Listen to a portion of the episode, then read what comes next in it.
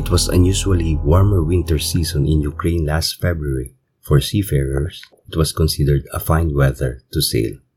But when Russian troops marched into Kiev, hundreds of commercial ships moored in the ports could no longer leave the southern ports in Ukraine. One of these ships was MTM Rio Grande, which just arrived in Nika-Tera in Mykolaiv, south of Ukraine, seven hours before the Russian invasion.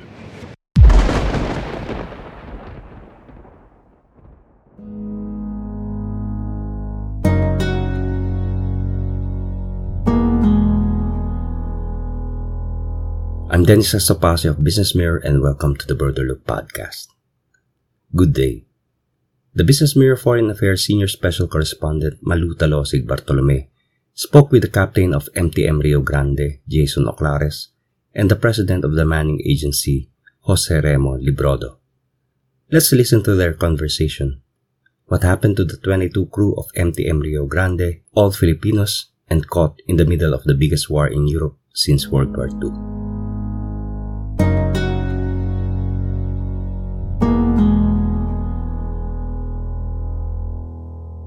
Let's ask Captain Jason here what happened, what happened during uh, those days that they were in Ukraine.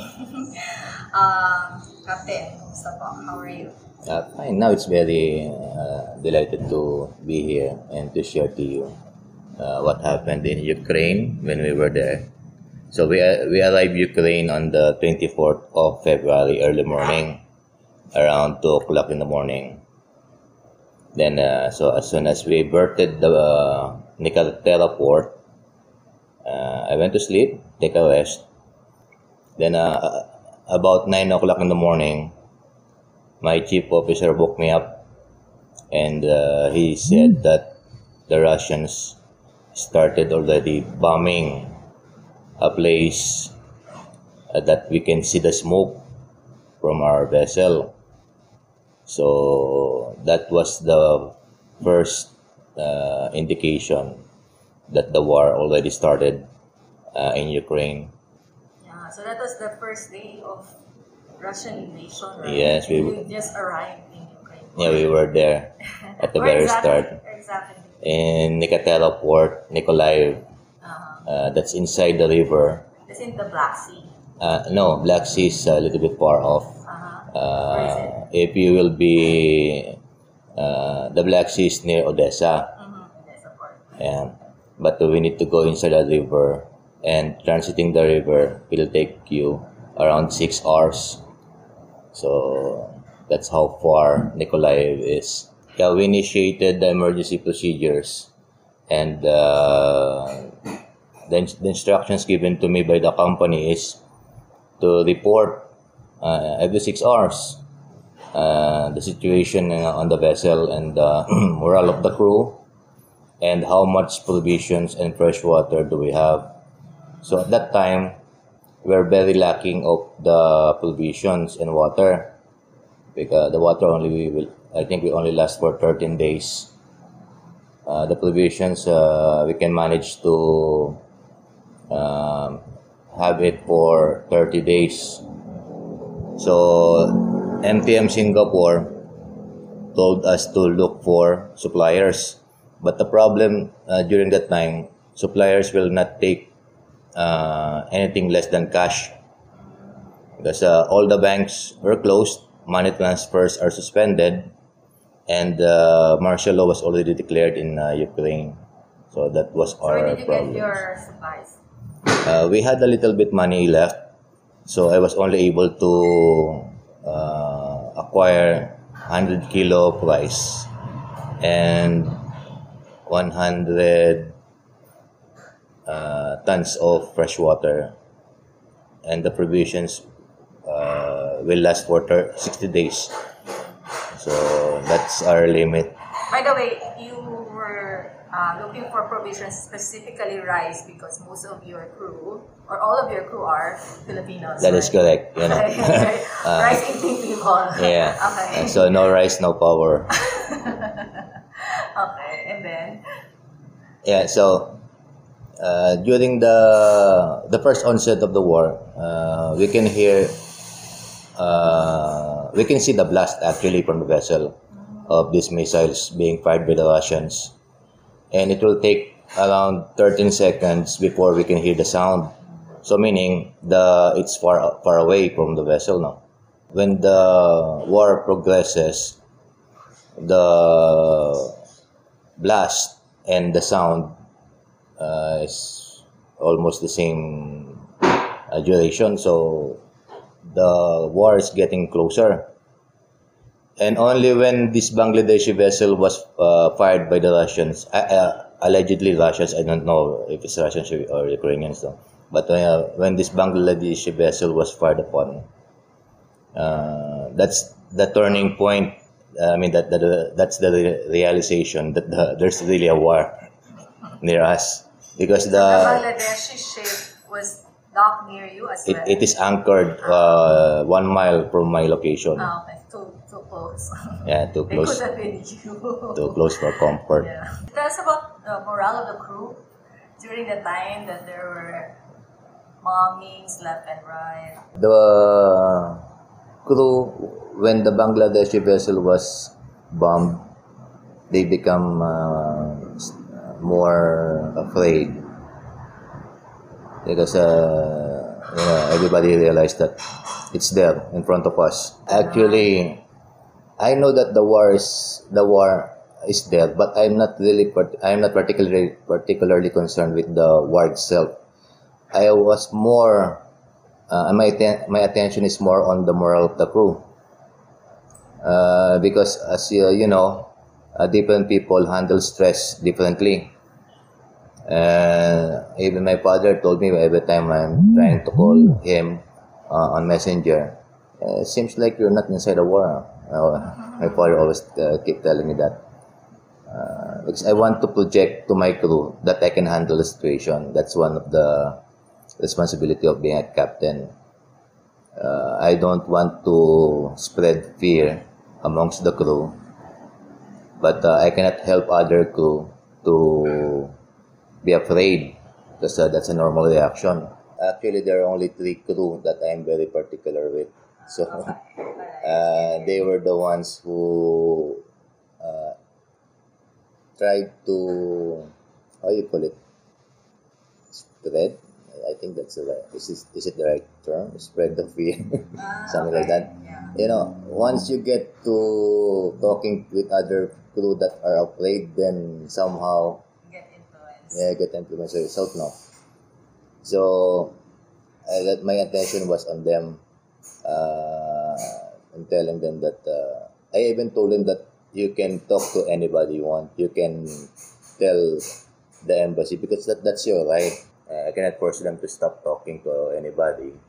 But uh, the only thing that I told them is that uh, just tell the truth. You know, uh, don't exaggerate things that are not really there. For example, I had received this Twitter coming from Chrissy telling them, uh, Chrissy is telling everybody that we are all, all fearing for our lives, which is not the case because during the time the wars, uh, the bombing is still too far. So Chrissy is mem- one of your crew members or I- one of the relatives of your I really don't have any idea because uh, I don't know Chrissy, and uh, it was just a tweet that came. I think it was uh, broadcasted in GMA. So that's the, the fear that I have if the relatives started to react negatively on any reports coming from the vessel. I just told them, just tell them what uh, the real situation is.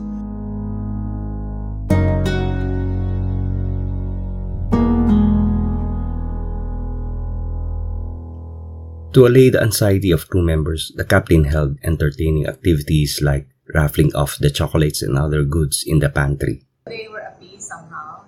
Actually, we had we all, we all always have a meeting uh, every now and then, and uh, during that meeting, I I asked my crew that in an event of an emergency, I need to know that you can do your responsibility. Then all of a sudden, one one crew uh, raised his voice and tell me that it's uh, in Tagalog, takutan na ba yan? Are you threatening? Uh, it's telling me that uh, am I threatening them? You know, I'm not threatening you. What I'm what I'm saying to you is, it's part of our contract. You know, if you were not able to do your responsibility in an event of emergency, and when the captain told you to do this and you cannot follow, that is tantamount to insubordination. Captain has the commanding overall authority. So in any kind of emergency, I have the I have Any the kind of emergency. in any kind of emergency, I have the overall commanding authority, and uh, I designate responsibilities to my crew. Like in our case, I have the emergency squad, emergency squad, I have the support squad, and I have the technical squad. So all of those squads uh, take instructions from me. So when I told them to do some uh, particular instructions, I need to know that they can follow and they can uh, do it. Otherwise, tell me now. I told them, tell me now if you cannot uh, follow, if you cannot carry out your responsibility. So each one of them I asked, and uh, the one of the guy that I'm monitoring said, uh, andyan na yan eh. Wala na akong, uh, uh, kaya wala, wala, walang magagawa. So it's there already. I cannot do anything about it. Uh, one of the guy that uh, I'm also monitoring, uh, he said, yes, but very reluctant to say it. So yes, uh, I can see in his eyes he's doubting. And uh, the other guy uh, told me that no, you cannot. What was the worst case scenario then? Why were they so afraid that the Russians perhaps would overtake the, the boat? Or, Actually, I was able to talk to the port facility security officer. He is a local Ukrainian guy. Uh, he said, according to him, the the city of Nikolaev is pro-Russians, so they are much willing to uh, to welcome to welcome the Russians when the Russians will uh, will be there. No, so they are not afraid or they are, they don't foresee the Russians to do a lot of damage in Nikolaev. Uh, so that's what I told my crew that uh, actually when we were there, the place is already occupied by the Russians, and uh, uh, meaning the worst has come to pass. So that's the time that the company, uh, al- actually we have already plans for evacuation, but uh, there is no other vessel that did that. So we don't have any test trials or anything. No, we don't have anything that uh, to go with. So that was cancelled. But when the uh, one vessel in front of us, the TRF Miami, they are all Indian crews. Uh, I was talking to the captain there, Captain Rajiv, and he told me that we will be repatriated by the embassy uh, today. So I told him good luck, keep safe, and let me know what's the situation uh, along the road. So I need to find out first if it's safe for my crew to disembark because uh, from what I am hearing, uh, there are still a lot of uh, sporadic firefighting going on, especially close to us and near Nikolaev city. There is one bridge that connects uh, Nikolaev to the mainland, and uh, that is the hot spot during that war. So when Captain Rajiv told me that after you pass the bridge, it's all clear, I passed that information to my company, and my company uh, told us that okay, we can go ahead with our evacuation because we all, we already have a test subject that we can uh, follow.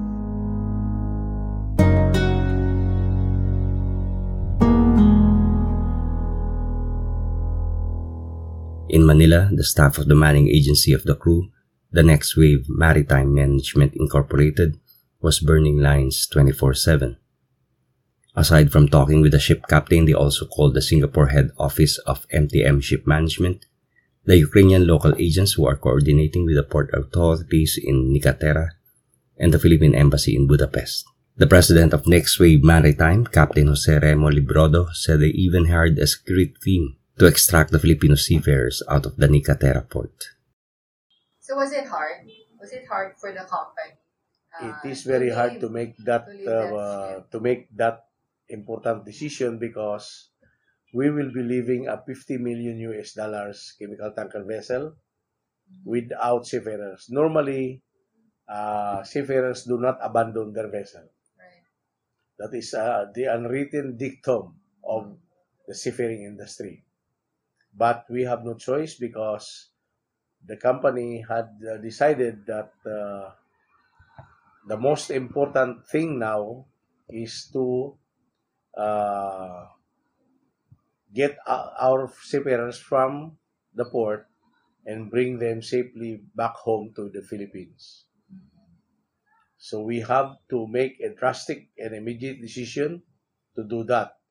We have contracted, we have contacted a lot of agencies, a lot of uh, security agencies that can that could help us and assist us in the extraction of our seafarers from Nicatera port. So one of our superintendents was able to uh, get in contact with Crisis 24, and this Crisis 24 is a specialized company in extracting people from high-risk areas. So they charged us with about a lot of money, you know. Uh, firstly, they charge, we required them to shoot to us a risk assessment in order for us to decide what is best to do. So, out for the risk assessment alone, we spent 6,000 US dollars. no? And then, when we deem that the risk assessment is okay and acceptable to us, we require them to present to us the plan of the extraction. And uh, for the extraction of our seafarers, they require us to pay 15,000 US dollars for each seafarer. Yeah. And this amount of money has to be paid to them in advance. In full. Yeah, in full. Which means successful or not successful, the amount should be paid mm-hmm. immediately. Right. Mm. Right. That's also a lot of risk on the part of the company. Correct. oo. Uh-huh. But of course, during the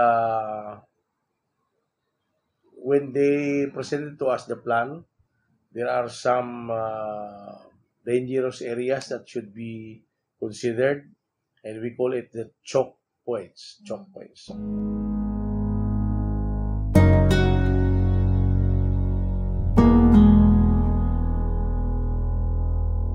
On March 8, the Filipino crew of MTM Rio Grande abandoned ship. Captain Oclares said the company instructed him to switch off the ship and bring up the gangway to prevent other people from boarding the vessel. And what were your thoughts then? You're the captain. It's very sad. You know, it's like uh, it's never. Uh, it's very sad to leave my old lady behind. Yeah, uh, but uh, instructions were given, so I need to comply.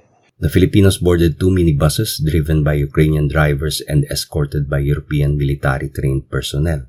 Captain Oclares would always inform the company about their location. Each member of the crew was given internet access so they can inform loved ones about their evacuation once they pass the bridge. Uh, we were instructed to pack light, uh, only the things that are needed, and uh, from there, my only concern was to pass the bridge because that is the that is where the mo- most of the fighting is uh, occurring now. So it took us about three hours from the port till we reached the bridge.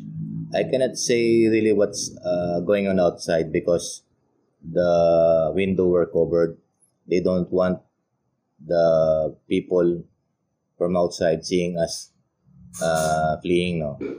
But uh, there are numerous che- uh, checkpoints along the way.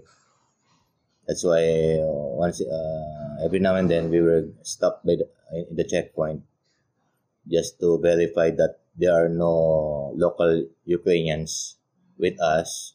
In all those checkpoints, you not um, harassed or intimidated in some way. Uh, on the second checkpoint, uh, there was a police who asked for the immigration stamp because uh, it normally when you arrive at the port, the immigrations will come on board and put stamps on our documents in our seaman's book.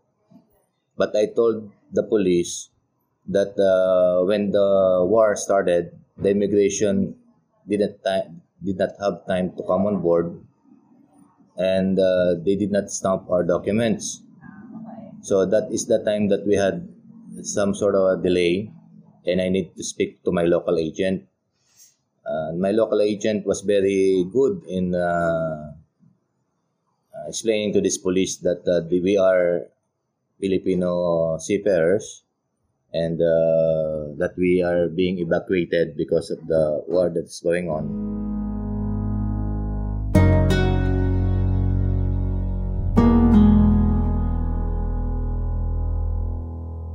After eight checkpoints and 10 hours of land travel, they were greeted by the monster traffic in Palanca. Thousands of refugees, Ukrainians and foreigners alike, were fleeing the war and heading towards the border of Moldova. Actually, uh, the driver, the local driver told us that if we were going to wait for the car all the way to the borderline, it will take us around nine hours. Nine hours? Yes, because of the traffic, you know. And so we need to decide because uh, if we miss the bus in Moldova, then we need to worry again uh, what will uh, what transportation we will take when we reach Moldova. No? So I need to decide whether to wait in the car or walk towards uh, Pal- uh, Ukrainian border in Palanca. And uh, I have decided to walk. And so the 22 Filipino crew members went down the bus. Some brought their luggages with them. Captain Oclares checked again his bag for the ship's certificates. With bottled water in tow, they began walking towards the border. The walk would have taken around three hours, but because of their luggages, it took them four hours to walk towards the border. That's the worst part, I think, of our exodus Is that winter? winter. Yes, What's the temperature? negative two. Negative two? Yes, So, were you geared for that walk? I No. Your shoes and all your... no, nobody is expect, expecting that walk because we were only told when we see already the line of cars in the border. you Uh, see also people walking. yes, the one that you're seeing on the news about uh, refugees walking with their babies, and uh, it's true because uh, we had a first-hand experience about it. You know, some of the local guys who are good enough, they offered some of the uh, Ukrainians a lift on their car. But uh, they don't offer that to us because uh, we're foreigners, yes.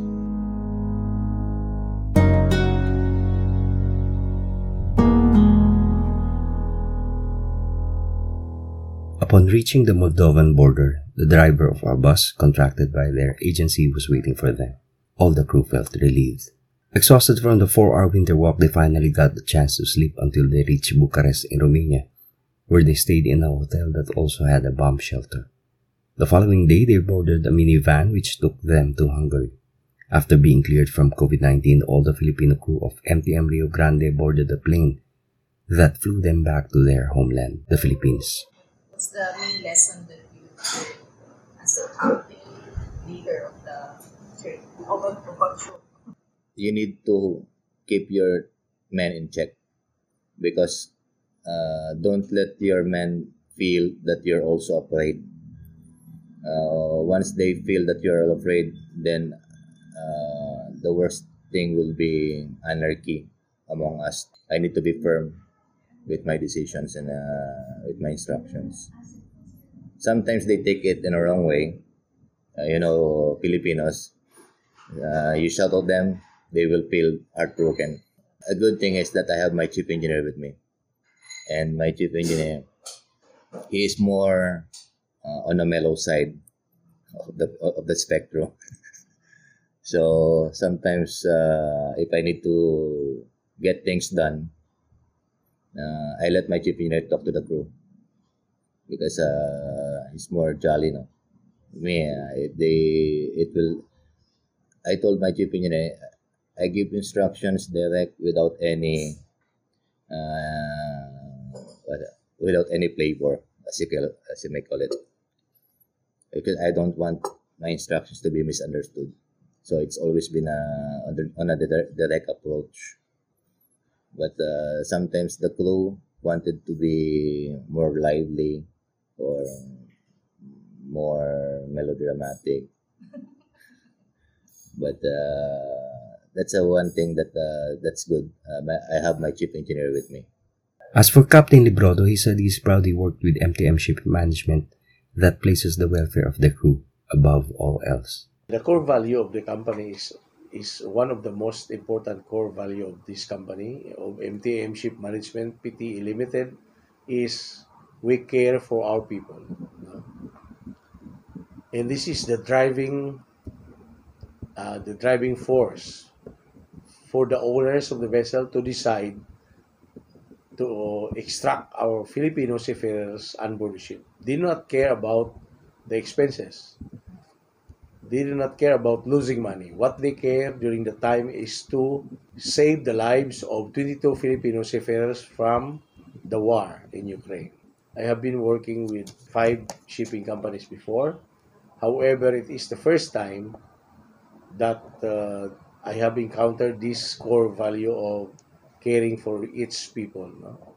And did it matter that they are Filipinos or because you are Filipino? It doesn't matter. As long as they are a, as, as long as they are seafarer of MTM Ship Management. Of course, since I am a Filipino, of course, uh, I have to embrace that core value and I have to take care the, for the lives of mm-hmm. our 22 Filipino seafarers. And I push for that. I push for that.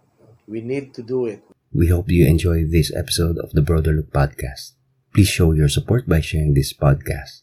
It means a lot to all of us so we can be inspired to tell good stories like this in the future. Many thanks to Business Mirror Foreign Affairs Senior Special Correspondent Malou Talosig Bartolome for the script. Many thanks too to Business Mirror reporter Jasper Emmanuel Arcalas for the technical and sound editing. This is Dennis Estopace of the Business Mirror asking you to stay safe, stay strong, and support each other. Thank you for listening. Have a pleasant day.